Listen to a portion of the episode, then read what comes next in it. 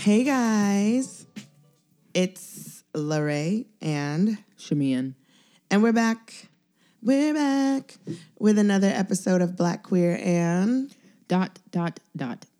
the dot dot dot today includes a wonderful man named Reverend Kamal mm-hmm. and well, you can tell us a little bit about him. You know him a lot better than I do, so Okay. read a I'm little gonna- bit. So I'm going to read his bio. Uh, Reverend Kamal Hassan is a spiritual leader, educator, and community servant. He currently serves as pastor at the Sojourner Truth Presbyterian Church in Richmond, California, a position he has held since 2008. He is also a board member and co spiritual director of the One Life Institute of Spirituality and Social Transformation based in Oakland. He is also a campus pastor and adjunct instructor at the Pacific School of Religion in Berkeley. He holds an AA degree in radio broadcasting from Los Angeles City College, a BA in history from CSU uh, uh, Los Angeles, and a Master of Divinity degree from the San Francisco Theological Seminary. I kept having like s- something run down my throat. Did you notice I had to keep pausing? yeah, I did. I don't And know what that swallowing. was about. because I felt like I was choke about to choke. But Reverend Kamal, uh, I've known him for a few years now, and he's just an awesome person, awesome pastor, awesome mentor, just a wonderful human being that really, he really um, sort of stands at the forefront of promoting uh, LGBTQ inclusivity. And he's a pastor that doesn't just talk it, but he he walks it, he lives it. And so hope you enjoy this uh, interview. It kind of builds up like a sermon for me in terms of the energy. You know, when you first start the sermon, it's kind of okay, setting the scene, and then it builds and builds. And I think at some point we were like, whoa, we are just blown away. Just an amazing uh, person. yeah, so we hope you guys enjoy it. And here it is. Um, I identify as a cisgendered straight uh, male. Um, the pronouns I use are he, his, and they. You use they pronouns, Rev? I didn't know. I do. Wow. I'm curious to know since when. Um, I'd say about two years. would you be willing to say a little bit more about about that because i just find it the reason why i ask is i find it fascinating that because you identify as a cisgender straight man that you use the pronoun they it's intriguing I love it. Oh, okay. yeah, it's intriguing in a great way so I just, I use uh, they pronoun along with uh, he and him because one of the things that becoming more knowledgeable about uh, queer identity has to do with um, how I think sometimes there's a lot of unexplored territory in our gender identities. Mhm. because you know we're generally kind of like assigned and then we kind of follow a path without really exploring deeply what all of that could mean. And so in my own mind you know thinking about the they leaves open the possibility that there's other things i don't know about myself just yet and i don't want to close those off wow I love yeah, that. so do i Shamian and I were talking the other day, and um, I was explaining to her that I still, you know, I still use the pronoun she, but I, I'm also using they because I feel the same way. I feel like, um, you know, there there's so much more to learn, and so I I just don't want people to get hung up on. Um, you know, just hung up on appearance, and like that's just what it is. It's like Right. they see you, Right. and um, they see nothing else except for what they assume is underneath your clothes, or what they assume, you know, or how they assume you identify or act or whatever. And so I I love that because I feel like they just leaves it open for um, not for people, for other people to make their assumptions, but for us to keep discovering more about ourselves. Yeah, yeah, I agree with that. And I think you know, we make up our minds about our, we've been encouraged to make up our minds about ourselves with so little information. You know, I mean, as, as, as we learn more, I, I hopefully will be open to what I find. Yeah. Um, you know, that's my hope at least.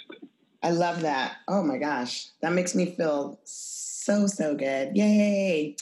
So it does. No, honestly, one of the reasons I say that is because um, I know you know Shamian pretty well, and you don't like you and I have not gotten a chance to really get to know each other, but I do know right. I I know about you, and of course we've met. But I come from a very um, uh, a very strict Southern Baptist household. Mm. Um, okay. you know, my dad is a theology professor, and so I've always known who I was and who I am. But you know, when you grow up in such a strong, you know, as a pastor's kid, and like you, right. you still yeah. are taught to like, you know, you're not really that person. You know what I mean? Or that who that person yeah. is may not be right. So you know, you're taught to to think a certain way, and so I've always had this idea of, especially black male preachers, all to be kind of the same, which is, you know, mm. once we have learned a certain thing or a certain way, we don't we don't move from that.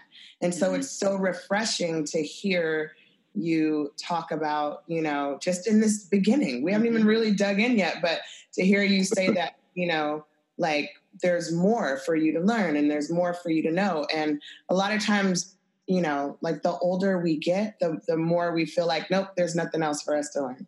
There's nothing else. You know, this is what. I was taught. And this is, you know, we don't do the research, but it's like, this is what I was taught. So that's it. I'm not, I'm not taking in any more knowledge or any more understanding. My understanding stops here. So it's so refreshing to hear that.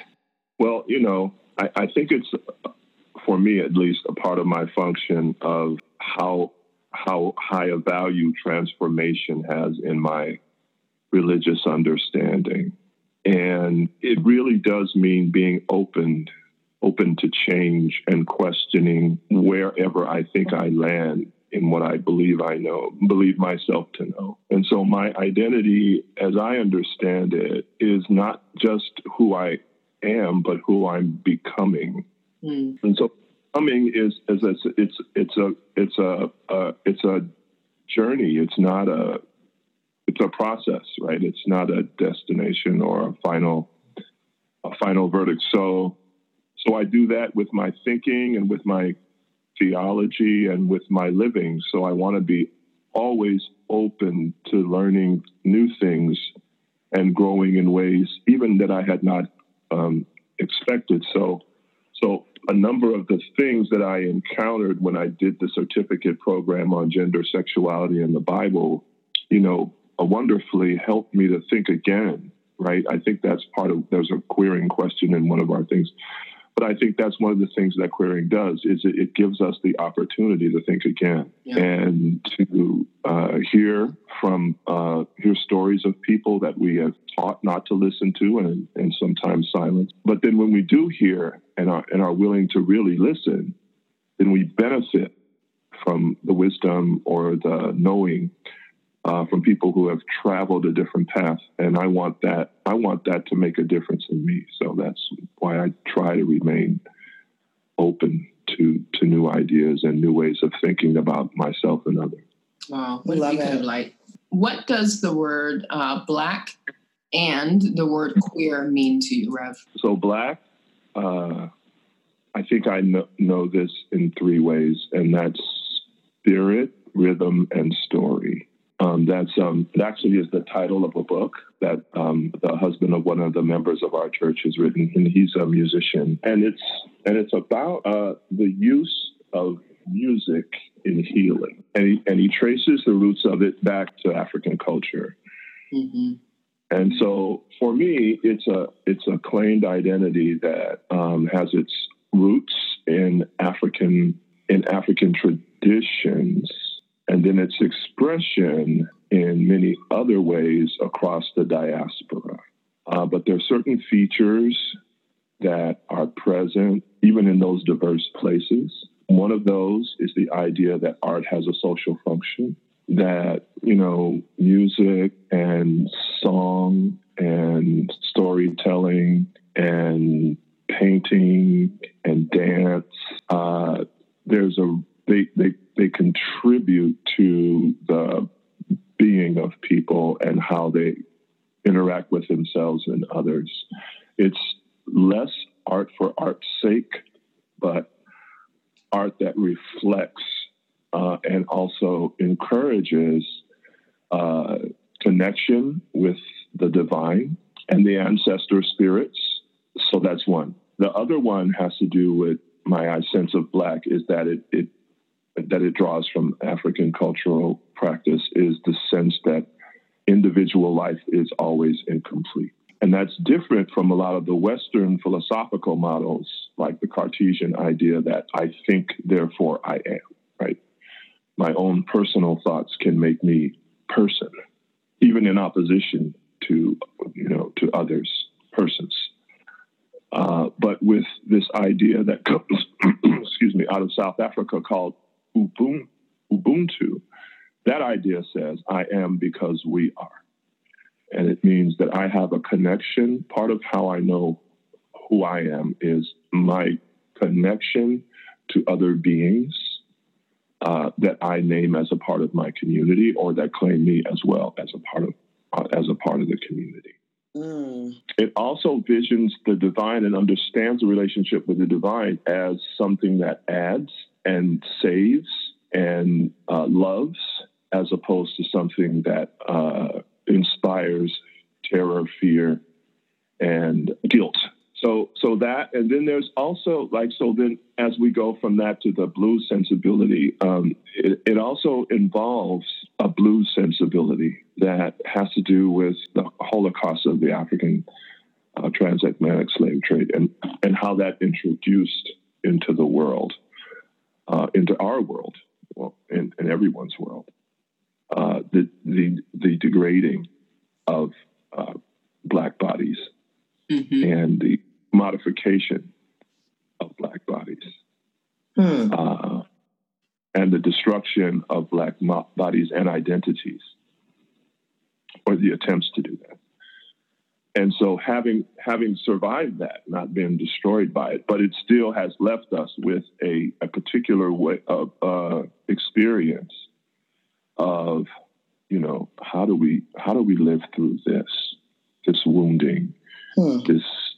this terrible denial of us this breaking of our communities and our relationships and still believe that it, that life is worth living those things are black um, as well as um, i wouldn't say an optimistic um, view of the future, but a, a hopeful one. Hmm.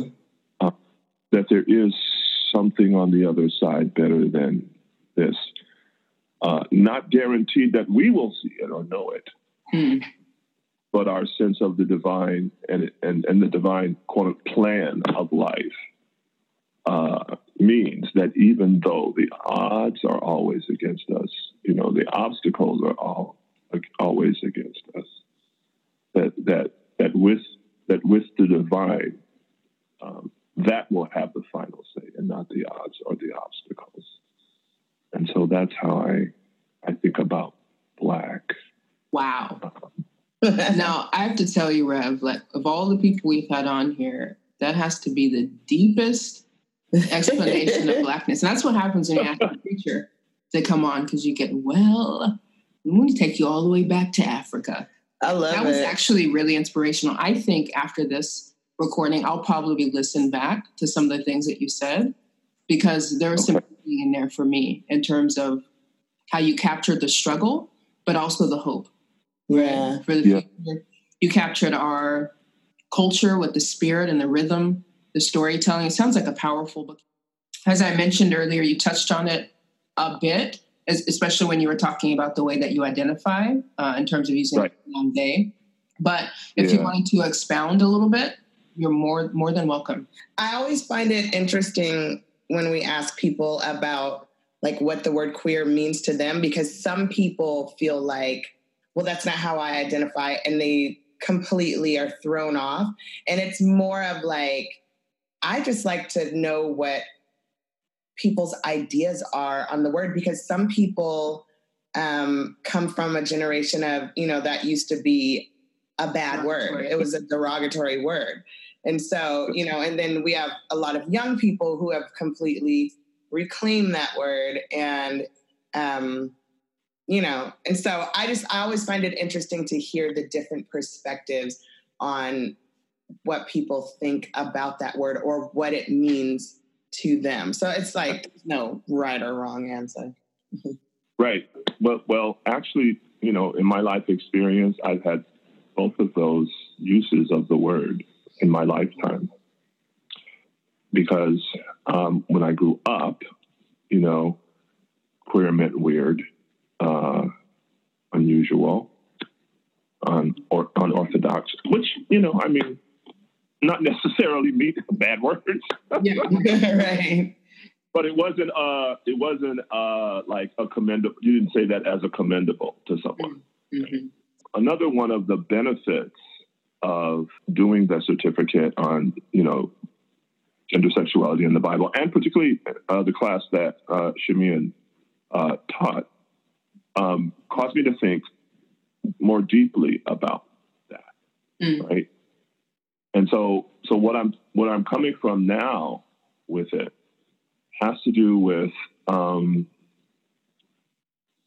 a word of wisdom that comes from beyond our boundary, that opens up new ways of thinking, different ways of thinking, and in some ways offers a critique of traditional ideas about, you know, gender and sexual identity and, and living, and gives alternative views on how, like what I do in terms of reading scripture, interpreting it, preaching it, teaching it, and trying to use it as a guide for life, right? And hearing the stories of people from the non non-binary way of living mm-hmm. That have these other ways of seeing these things and interpreting these things and naming who Jesus was and who the disciples were and what they did and and so I'm like, whoa. Uh, I would never have come to that idea. And I'm not saying it's invalidating, but it's like, thank you for helping me see this in a wider, broader, more um, nuanced way from another voice and another experience. And so it's um, you know how you can read trans lives into into into our faith, and how you can read non-binary lives into our faith and what what texts in, in this canon matter to these folks and how how they you know of course there's the ones that people have used as clubs uh, to beat uh, people who are different with but look at the ones that for them are life-giving and life-affirming and and and, and include them into the community of faith Mm-hmm. Right. Um, that is something I couldn't do by myself, right? Because I don't know the experience, I haven't lived it, and that's just not my way of seeing. So, so then what happens to me? That's that is a, a great benefit and a reward is to be able to hear that and to see wider and better than I do. Right. One of the the mantras in my denomination, the Presbyterian Church USA, is, you know, we're reformed, but always reforming. Mm. And so I'm, I'm, I'm so clear, right, that part of that always reforming means hearing silenced voices and stepping back and allowing those stories and those lives to step forward. So, yeah, I mean, that's, you know, what queering um, where I'm at with it now and why I am so grateful for it. So let's get into my favorite term right now toxic masculinity. Toxic masculinity. So right. I feel like we hear these words a lot lately. Um, yeah. I was just on, Shamian's not really on Twitter, uh, but I am on Twitter. Yeah, she's tweeted once, but because we have the podcast page, like I keep yeah. up and um, I read a lot of different people's tweets, and I have to stop myself a lot of times from um, responding to people because it is it's not my personal page. right. so, right. right. But I I see those words so much like on social media and i mean we all know what it is but i, I hear it a lot more um, like today of course today i was reading something but one of the guys said to someone else it was i can't remember what it was but basically someone being homophobic and you know mm. and, and it was uh, pretty much everyone in the thread, I don't know any of these people, but pretty much everyone in the thread, uh, they were like young black folk. Um, not teenagers, right. but like young adults who maybe, I don't know, 35, who knows. But I saw a trend where there's a lot of homophobic comments, and every once in a while, a uh, well, more often than not, um, uh, someone would come in and be like, "You guys completely have this whole thing wrong." and your problem is toxic masculinity mm-hmm. and that was the like key point that everyone was making and so my antennas always go up when i when i see those words or hear those words because i feel like it goes right over the the people's heads that are usually reading it or that they're talking to because they don't stop yeah. and say well what makes it toxic or what does that even mean they just kind of keep going in their you know, either racist rants or homophobic rants or transphobic rants. And so, what, how do you define toxic masculinity? Um, yeah, ever since you asked me that question, I, I, I think thought about it again because um, I know that, as you said, it's a term that's used quite a bit, and and with most terms that are used quite a bit. You know, there's an assumption made that we're all all believing the same definition for the thing, and usually it's not so. I would say that toxic masculinity is what patriarchy looks like in public. Ooh, Ooh man, drop the mic on him right there. Mm. Yeah. That needs to go on yeah, a t-shirt. Yeah, that, that is like t-shirt worthy right there. it's how misogyny, uh, the misogynistic idea that um, men are superior to women uh, and therefore have a right to rule women and quote unquote weaker men. It's how that's lived out, right? It's how it resides in our bodies and minds, and it's in our speech, right? About, you know, the way that we speak to and about one another. And it also has to do with physical ways that we uh, interact with one another that seems to trade in male privilege huh. and the and the blindness that every privilege provides, right? And that's where a lot of the privilege is power and it becomes invisible. And it's it's invisible to the privileged, but it's quite visible to the victims of the privilege.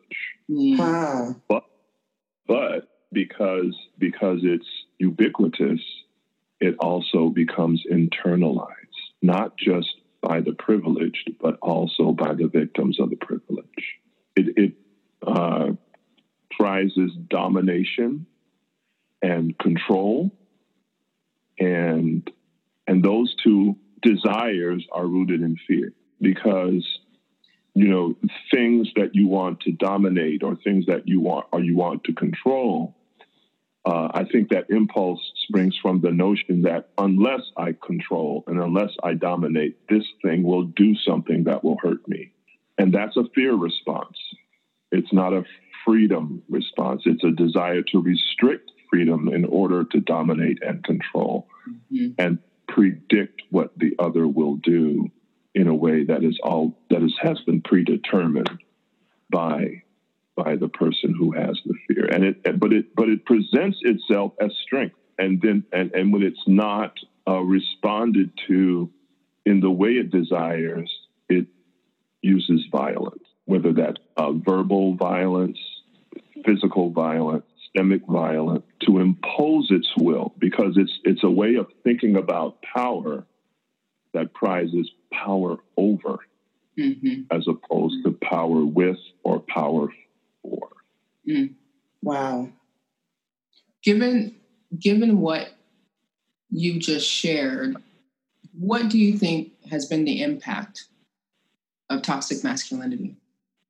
Oh, well, it's it's had an Im- impact on everyone. Yeah. Um, I would say in males, it has it has destroyed boyhood. Mm. So I don't know if you saw. I, I think it was last week. There was this viral video of these two little boys.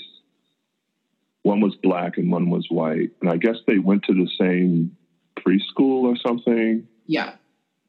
They hadn't seen each other for a little while, and they just happened to be on the same street with their parents, and you saw them running toward each Uh-huh. other and Yeah. And each other. Yeah. Yeah. and hugging each other, and everybody loved that and everything. yeah. I watched that a few times myself. Yeah. Well, the sadness of that is as those boys get older, that kind of hugging expression is going to be frowned on more and more. Mm-hmm. Yep. That's very true. And so I, I remember when I was a boy in elementary school, and I remember the joy I had to be with my friends and how we would laugh and play together and we would hug each other and walk down the street with our arm around each other's neck and chant and dance and skip together and all these things, right? And that was beautiful, right? And I love that. But as we got older, and even I think before we got out of elementary school, those kinds of things weren't okay for boys.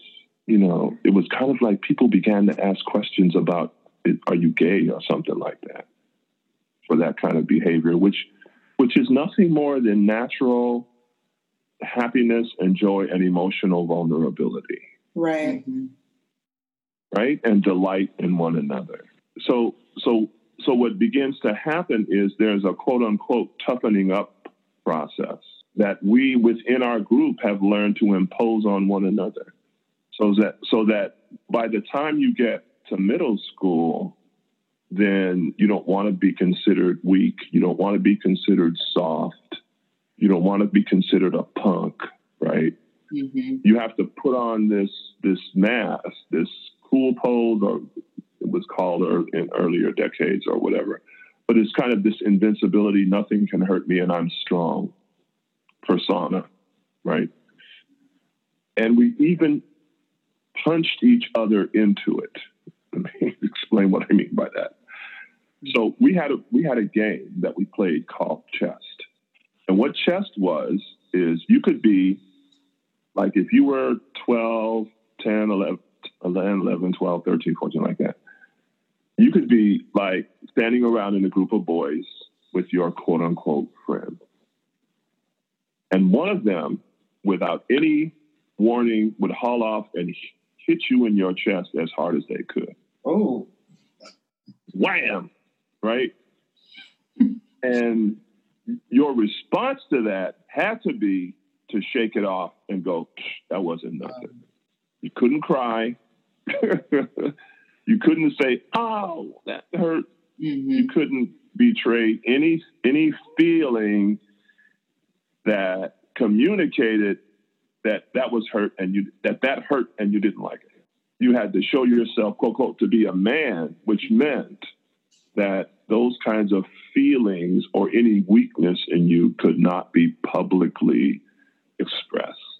Wow.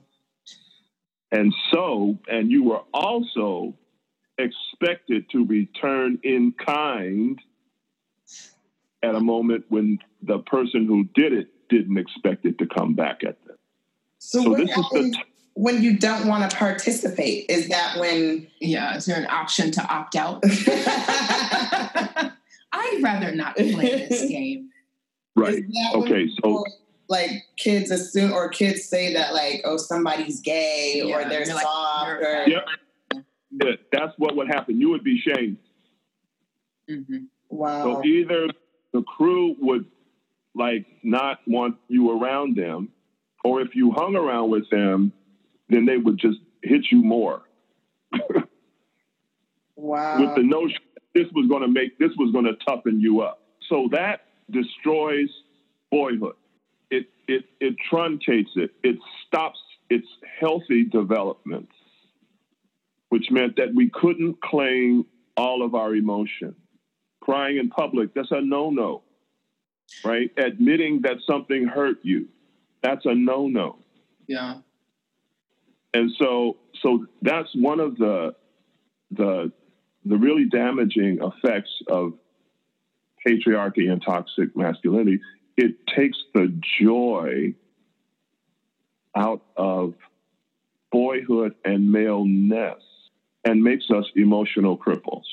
So I think there's something there when you say emotional cripples that is really, really significant in terms of the long term impact of that, right? How it impacts one's own development, how it impacts how one interacts with the with another person, either in intimate relationships or out of intimate relationships. Um, Mhm. Impacts work, Mhm. impacts family, right? I'm wondering. Um, then I'm actually thinking about a lot of things because you said a lot, but I have to try to keep to stay on track. I'm wondering on the heels of that, what's the danger then of developing as a person who has uh, who's been emotionally crippled, right? Mhm. I'm kind of wondering what happens then if boyhood is destroyed. What what what could that lead to? So one of the things that it can lead to is a notion of manhood that is almost exclusively performative. hmm Yeah. That man, it, your your level of manhood is based on what you do, not just who you are. So your value or worth as a man or a male is tied to your performance in different areas that are identified as the quote unquote male areas. So I know in my like I was one at one time in a men's Bible study group at one of the churches I was uh, in, and um, the pastor said that you know, in order to be a good Christian man, you had to be three things, right? It was provider, protector, and priest, right? And all three of those things are performance, right? Provider, you have to have a job and you have to bring in the money, and preferably most of the money, right? hmm uh, protector meant that you had to be a physical um, defense for uh, those people that you cared about or that you claimed as your own or that claimed you or your community. Priest. So, so you were responsible for being the most knowledgeable about the religious life and teaching that or seeing that that got taught to your wife and your children or the other people in your community if they had those things. Now, I'm not saying that any of those things in and of themselves are bad, hmm but if I'm if I and then of course there was always sexual prowess, whether that was stated or not. Right? Mhm. Performance. So if I perform well these things, then that means that I am a good man or a strong man or a powerful man. But if I don't, if I'm unemployed or underemployed, or my, my partner brings in more money than me, right? If I if I'm not a good fighter or don't inspire fear in other people when I feel like I should or need to, or if I'm not the knowledgeable one about the the spiritual life of our community and then does that mean I'm less man? Hmm. hmm What if what if or or I don't or I don't perform like you know a stud in a porno movie, uh, in the bedroom, does that make me less man? If I have erectile dysfunction, Mm. does that less a man? So, so, so all of those, none of those things, all of those things are based on what I can do, but not on who I be. Yeah. And so this notion becomes spread wider and wider until all of us are judging our value and worth based on what we produce as opposed to who we be. Mm. And the, the, the danger in that is built in because as I age, that in itself is going to mean I'm not going to be able to perform these things as I once did when I was a young man, when I was in my prime of life. Does that mean I'm less and less man as I get older and older and more dependent instead of independent Yeah. or interdependent? I and so that mm-hmm. that becomes you know so so so it it's it's so debilitating. And if you're emotional if you've been emotionally emotionally crippled as you grow up and you grow into manhood and there isn't significant change that happens then you're limited in your ability to even express your emotion. Mhm. And, and for the most part, toxic masculinity and patriarchy only allow men two emotions for the most part angry and horny. Mm. So I might feel afraid, but it's expressed as angry. I might want to be caressed or held, but it's expressed as horny. And so I only have these two ways of expressing myself, but neither of those can approach the full range of emotions that I actually have, but I don't know other ways to do it. Because I've learned that to be manly is to not be vulnerable. Mm.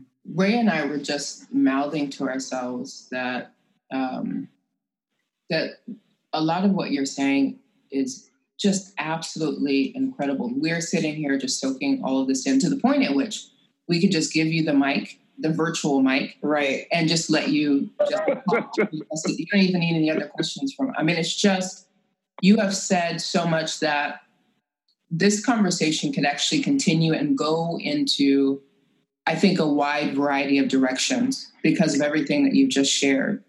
Um, but one thing that I wanted to bring uh, back to the surface was this idea of performance that you mentioned. And because Yeah. the things that we're talking about um, in this kind of these series of interviews um, is uh, has some focus on the trans community. And I was wondering to myself as we we're talking, I was recalling some experiences of, I've had growing up um, where I've had um, men, well, maybe one, maybe it was one man.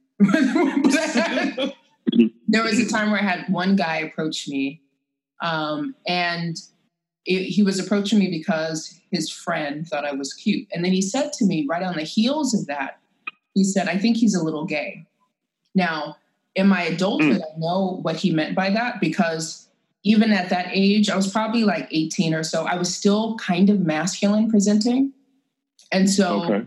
there was, I guess, a perceived threat, right? Like- Like, is my friend really a man because he's attracted to you, kind of thing? That was kind of what was underlying it. Mm. Now, when I think Yeah. about that experience and compare it to a story that um, Lorraine's cousin, uh, Julie, recently recently shared with us. She's a trans woman, black trans woman. She was walking down Okay. the street. There was a, a group of men that were in a car and something was said um, like a or, or something like that that's that could be another conversation about catcalling and all of that but i'll leave that there Yeah.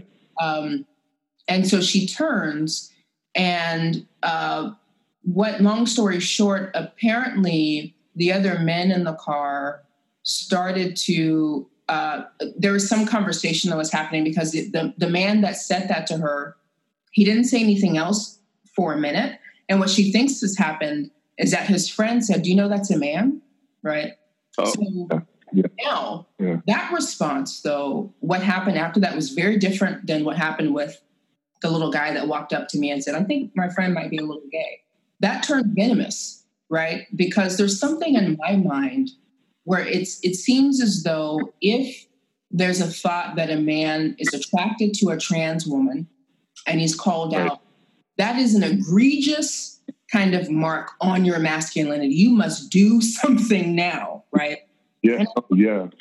I kind of Right. wonder. So, what happened was they ended up. Uh, I think they were saying some derogatory things to her Mhm. um, as she was. So this is his way of trying to reclaim, like, oh, I and I, and I, you know, that kind of thing, right? And, Right, and goes right. even further, where uh, many of our, uh, you know, black trans women especially are harmed, they're murdered, right? And Yeah.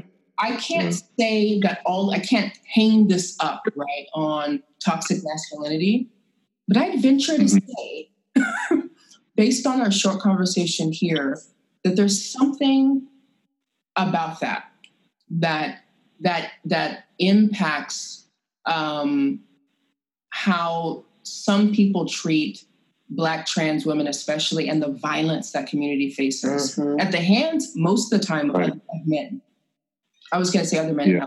but of men and of black men, right mostly.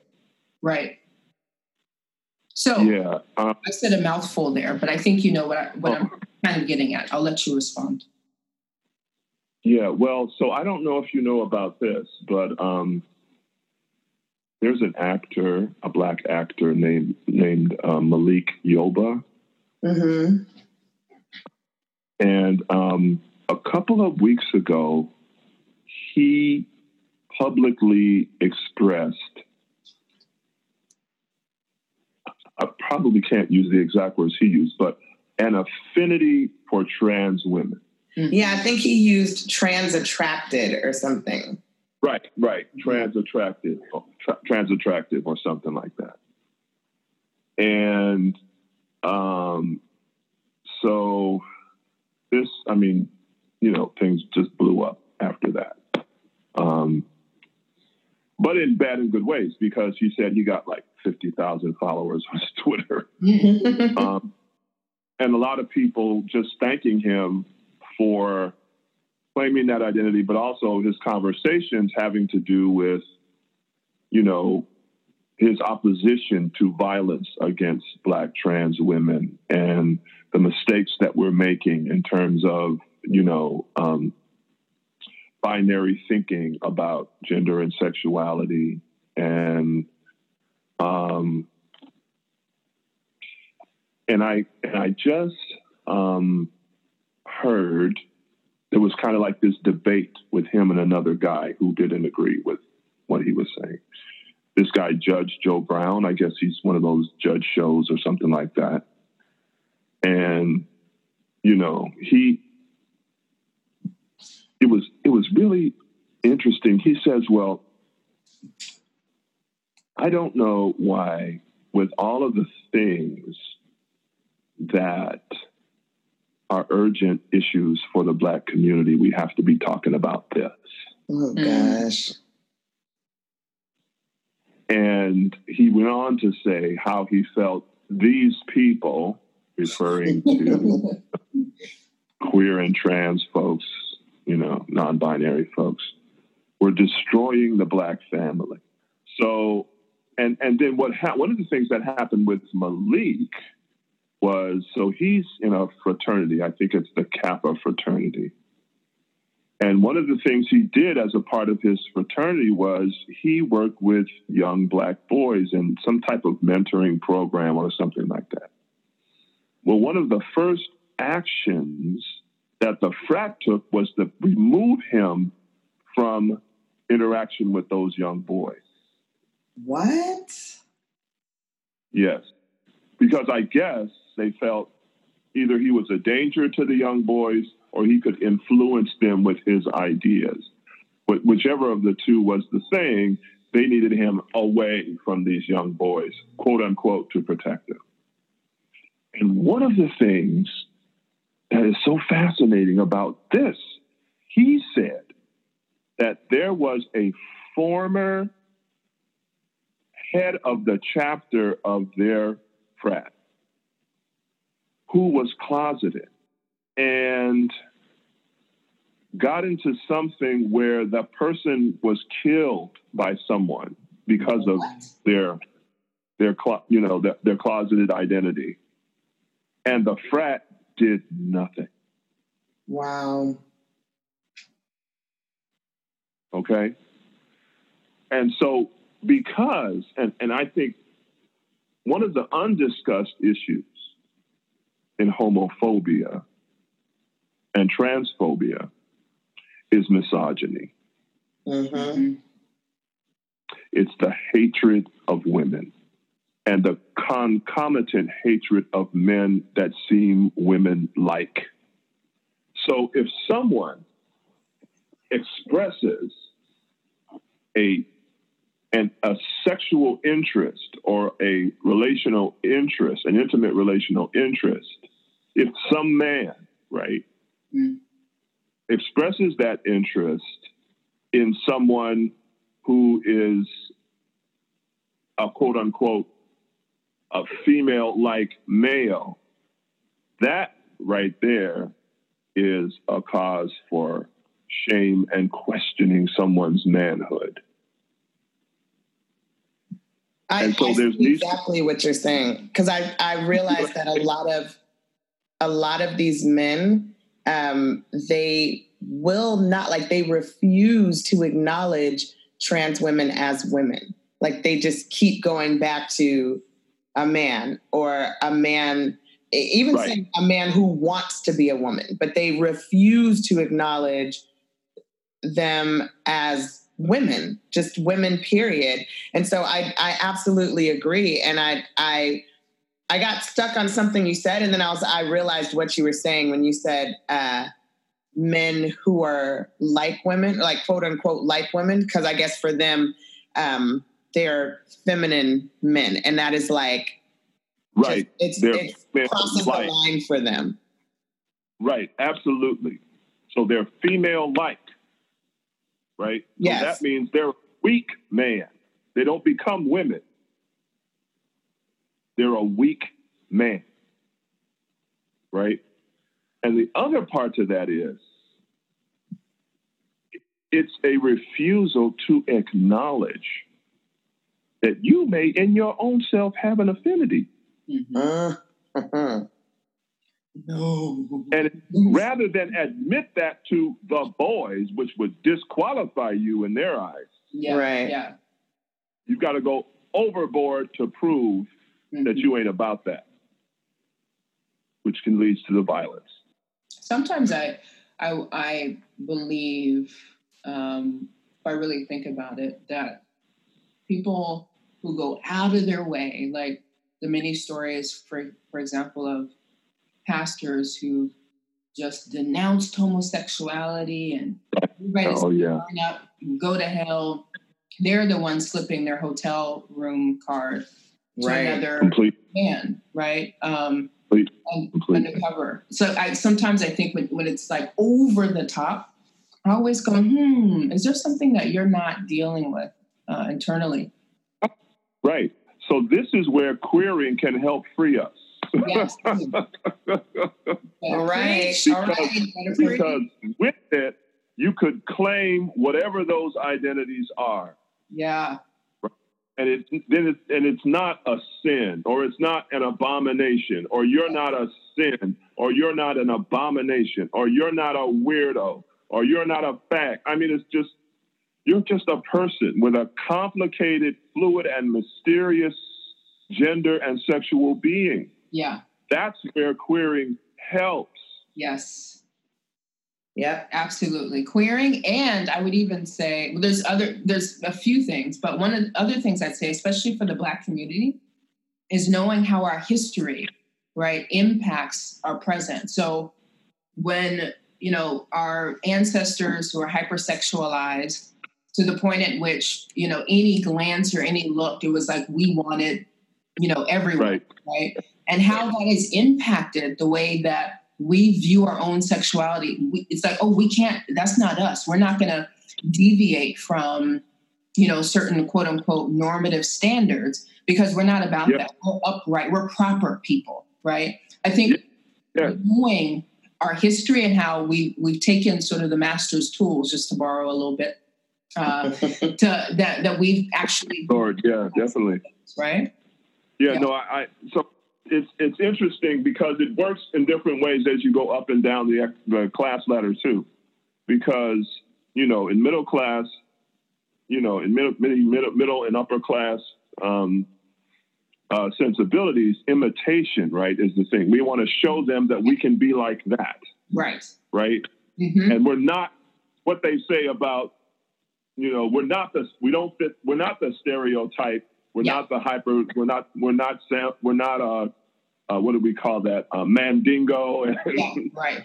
Um, you know, so, so we, we, we, we are properly, uh, uh modest and, um, uh, non-sexual, right? Mm-hmm.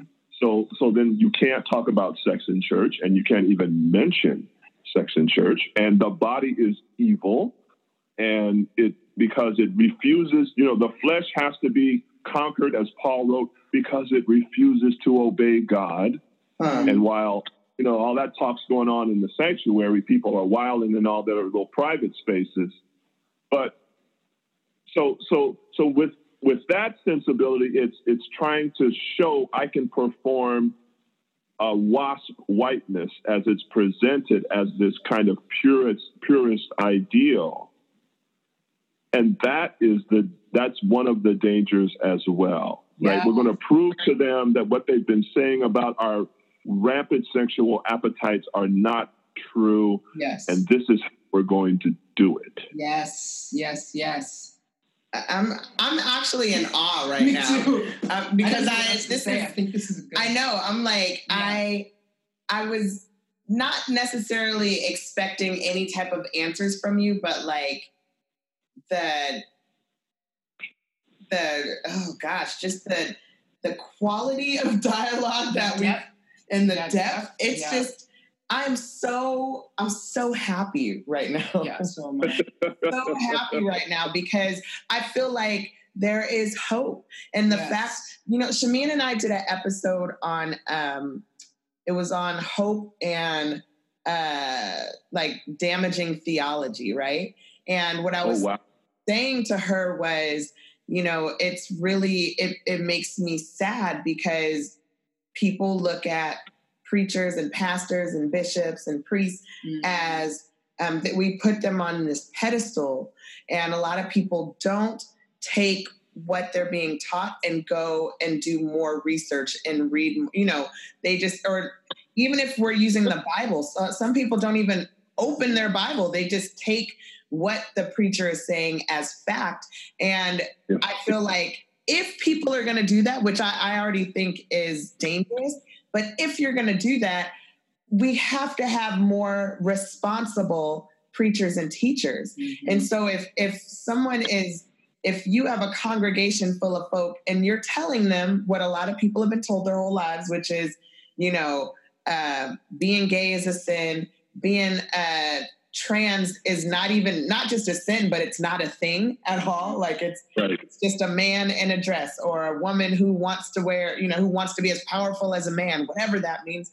But um like when you're told all these things you begin to believe them. And so because people like you or even Shamian or even myself, you know, like mm-hmm. we we we get to speak to people and stand in front of people. We have to be responsible for our words.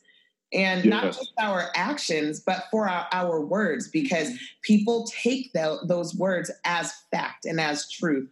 And I mean, literally, we're just we're, we're ruining lives with with the words with the hate that we spew you know what I mean? Like we talk about Trump yeah. and how how damaging he is, which he is.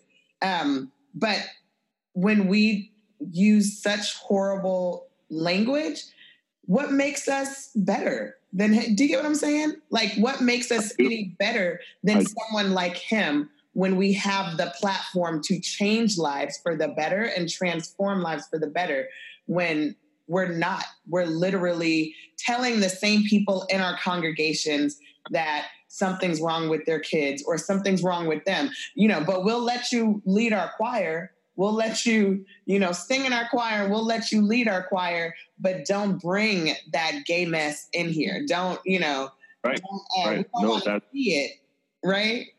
We don't want to see it and we don't want to be a part of it. But, you know, we'll let you work we'll let you shuck and jive because you know that's what we're doing. no, you do you get what I'm saying? No, it's like we'll take no, the we'll let, and jiving, but we don't want nothing else. Yeah, we'll give you a Sunday pass. Right, right, right. Um, so any any serious and principled movement for freedom knows that it has to have an internal critique as well as an external critique. It's not enough to look outside of the community and point out what are the dangers. That's incomplete and that's easy. What also has to happen simultaneously is to look inside of the community for the ways that we think and the ways that we act that do not serve the cause of freedom. Naming one another as abominations and things that God hates does not serve the cause of freedom. That follows colonization. That's what they do, make us non persons. Joe Brown says, these people are destroyed, as if these people are not part of Black family. Right. Oh, come on now. Right? These people are our sons and daughters, our nephews and uncles and cousins and grand, you know. Yes. So, so these are not this is not an invasion from some outsider. We're talking about our kids. Yeah yeah. And so we have to be able to say that throwing our people away that will not lead us to freedom. If we want white people to be better about diversity shouldn't we? What? I'm going to say that. And if we're going to critique them for their inability to deal with difference, then we have to point the finger right back at ourselves. Wow. And say, where is it? Where's where's the where where are we struggling with the issue of difference among us? That's that whole that's that classic thing of, you know, we can see the speck in the neighbor's eye, can't see the log in your eye. Right. Yeah. I was gonna say I realized that um the more because I'm I'm Shamian and I we always joke about like uh she calls me the what is it the Malcolm and she's the Martin or she always oh, calls yeah. me Angela Davis. Yeah, you're Angela Davis. And and so and because I we both are very very pro black, but we go about it in different ways. Uh and but we both have the same mission, right? Um, but what I realize is that a lot of Black folk they don't want to do a both and. It's like like you just said with with Judge Joe Brown. It's like you know we got too many too many issues already that we're trying to fight for Black folk. We can't fight for Black folk and gay folk. We can't, you know what I'm saying? Or we can't fight for black men and black women. It has to be right. one or the other. Right. We can't do a both and. Right. And it drives me crazy because I'm like, we are black. Like it's it's not just black men's lives that matter or you know black straight black oh, lives that matter. Like why can't we look at it as black lives in general? I mean literally black trans right. women are black.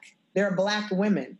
And so we yep. we have to and you're absolutely right. Like if we want people to stop discriminating, we have to stop discriminating. Like literally, we have to stop looking at it as, you know, this heteronormative uh, idea of what black is supposed to be. Right, right. And so that's the problem is that it's limiting and it's selecting people out, right? Yeah. And that's the opposite of, of how God behaves and what how God wants us to behave. God doesn't separate people out because God can't think of the persons that God made that God loves more than other ones. God delights in all of us, not because of what we've done, but just because we're here. It isn't performative. We don't have to qualify. We yeah. don't have to prove ourselves to receive God's love. It's unconditional. And that's the road we have to try to make our way on if indeed freedom is really what we want, as opposed to just we want to be like them, our, our colonizers, but we just want us in charge instead of them. I think I'm genuinely at a loss for words at how powerful this interview has been. I mean, I just, when I said earlier in the podcast that I would be replaying this, uh, more so now, I'll probably play it a few times because there's been something, I think, uh, spiritual that has at least happened for Ray and I here listening to you. So yeah. incredibly insightful, such a profound example for others, especially as a Black cisgender man, right, yeah. who is also an incredible leader in our spiritual communities as a pastor. I cannot, we cannot thank you enough for your transparency, for the time that you've taken both to invest in yourself as you as you have said as you continue on this journey of becoming and in the ways that shows how much you really value and care about the communities that you are called to serve and lead. I am I am really blown away by some of the things that you've shared. So as we as we wrap up our time together, I wanted to make sure that that was very clearly stated to you. Thank you so much, Reverend Kamal. Absolutely. For, Thank you for being on today. Really, really appreciate your time. Well, I, I appreciate your invitation to me and in sharing your space with me and and the questions that you've asked, right, that have caused me to think again. Um, I love that, and I I'm a beneficiary of of the lives and stories of many many people over my lifetime, and you all you two are a part of that stream right, that I've been swimming in that has helped me to come to some of the understandings that I have now. And I thank you for that. I I appreciate your realness. Mm. And you all, you know, there's much more at stake for you in your real life than for me. Mm. And I and I don't take that for granted and I appreciate it and I just thank you for your courage and your willingness to be your real selves in a really hostile environment. Wow.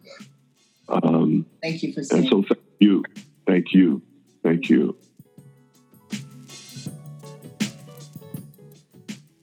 That was great. Yeah. Yeah. It's really enjoyable. We definitely want to thank Reverend Kamal for spending the time with us and coming yes. out not coming out because this was a Zoom call. well, he, yeah.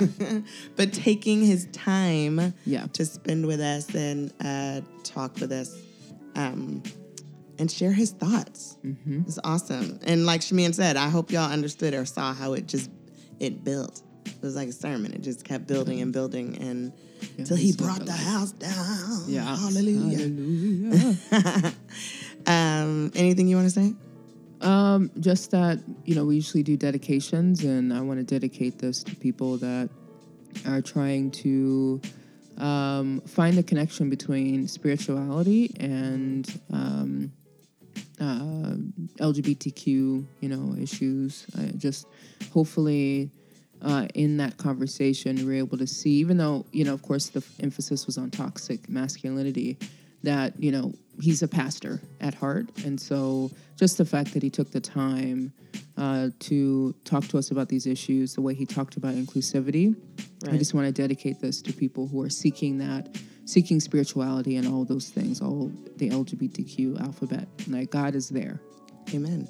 I also want to I want to add on to that. Um, I want to dedicate it to spiritual leaders who are doing the work. Yeah.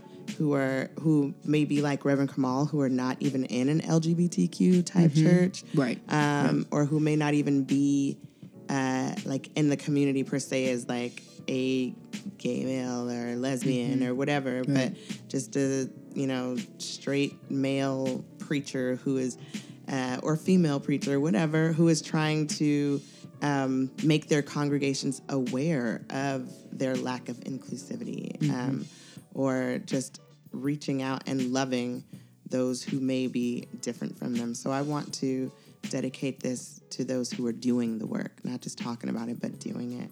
Yeah. And I think that's it. Okay. Yeah. Yep. All right, y'all. Come back next week where we will have another episode of of what? I usually do the dot dot dot part. Black queer um, and Dot dot dot. Getting good at that part. Aight, y'all. Ashe and amen and amen and ashe. Okay. Right. What? Bye. Bye. I wasn't finished. Bye.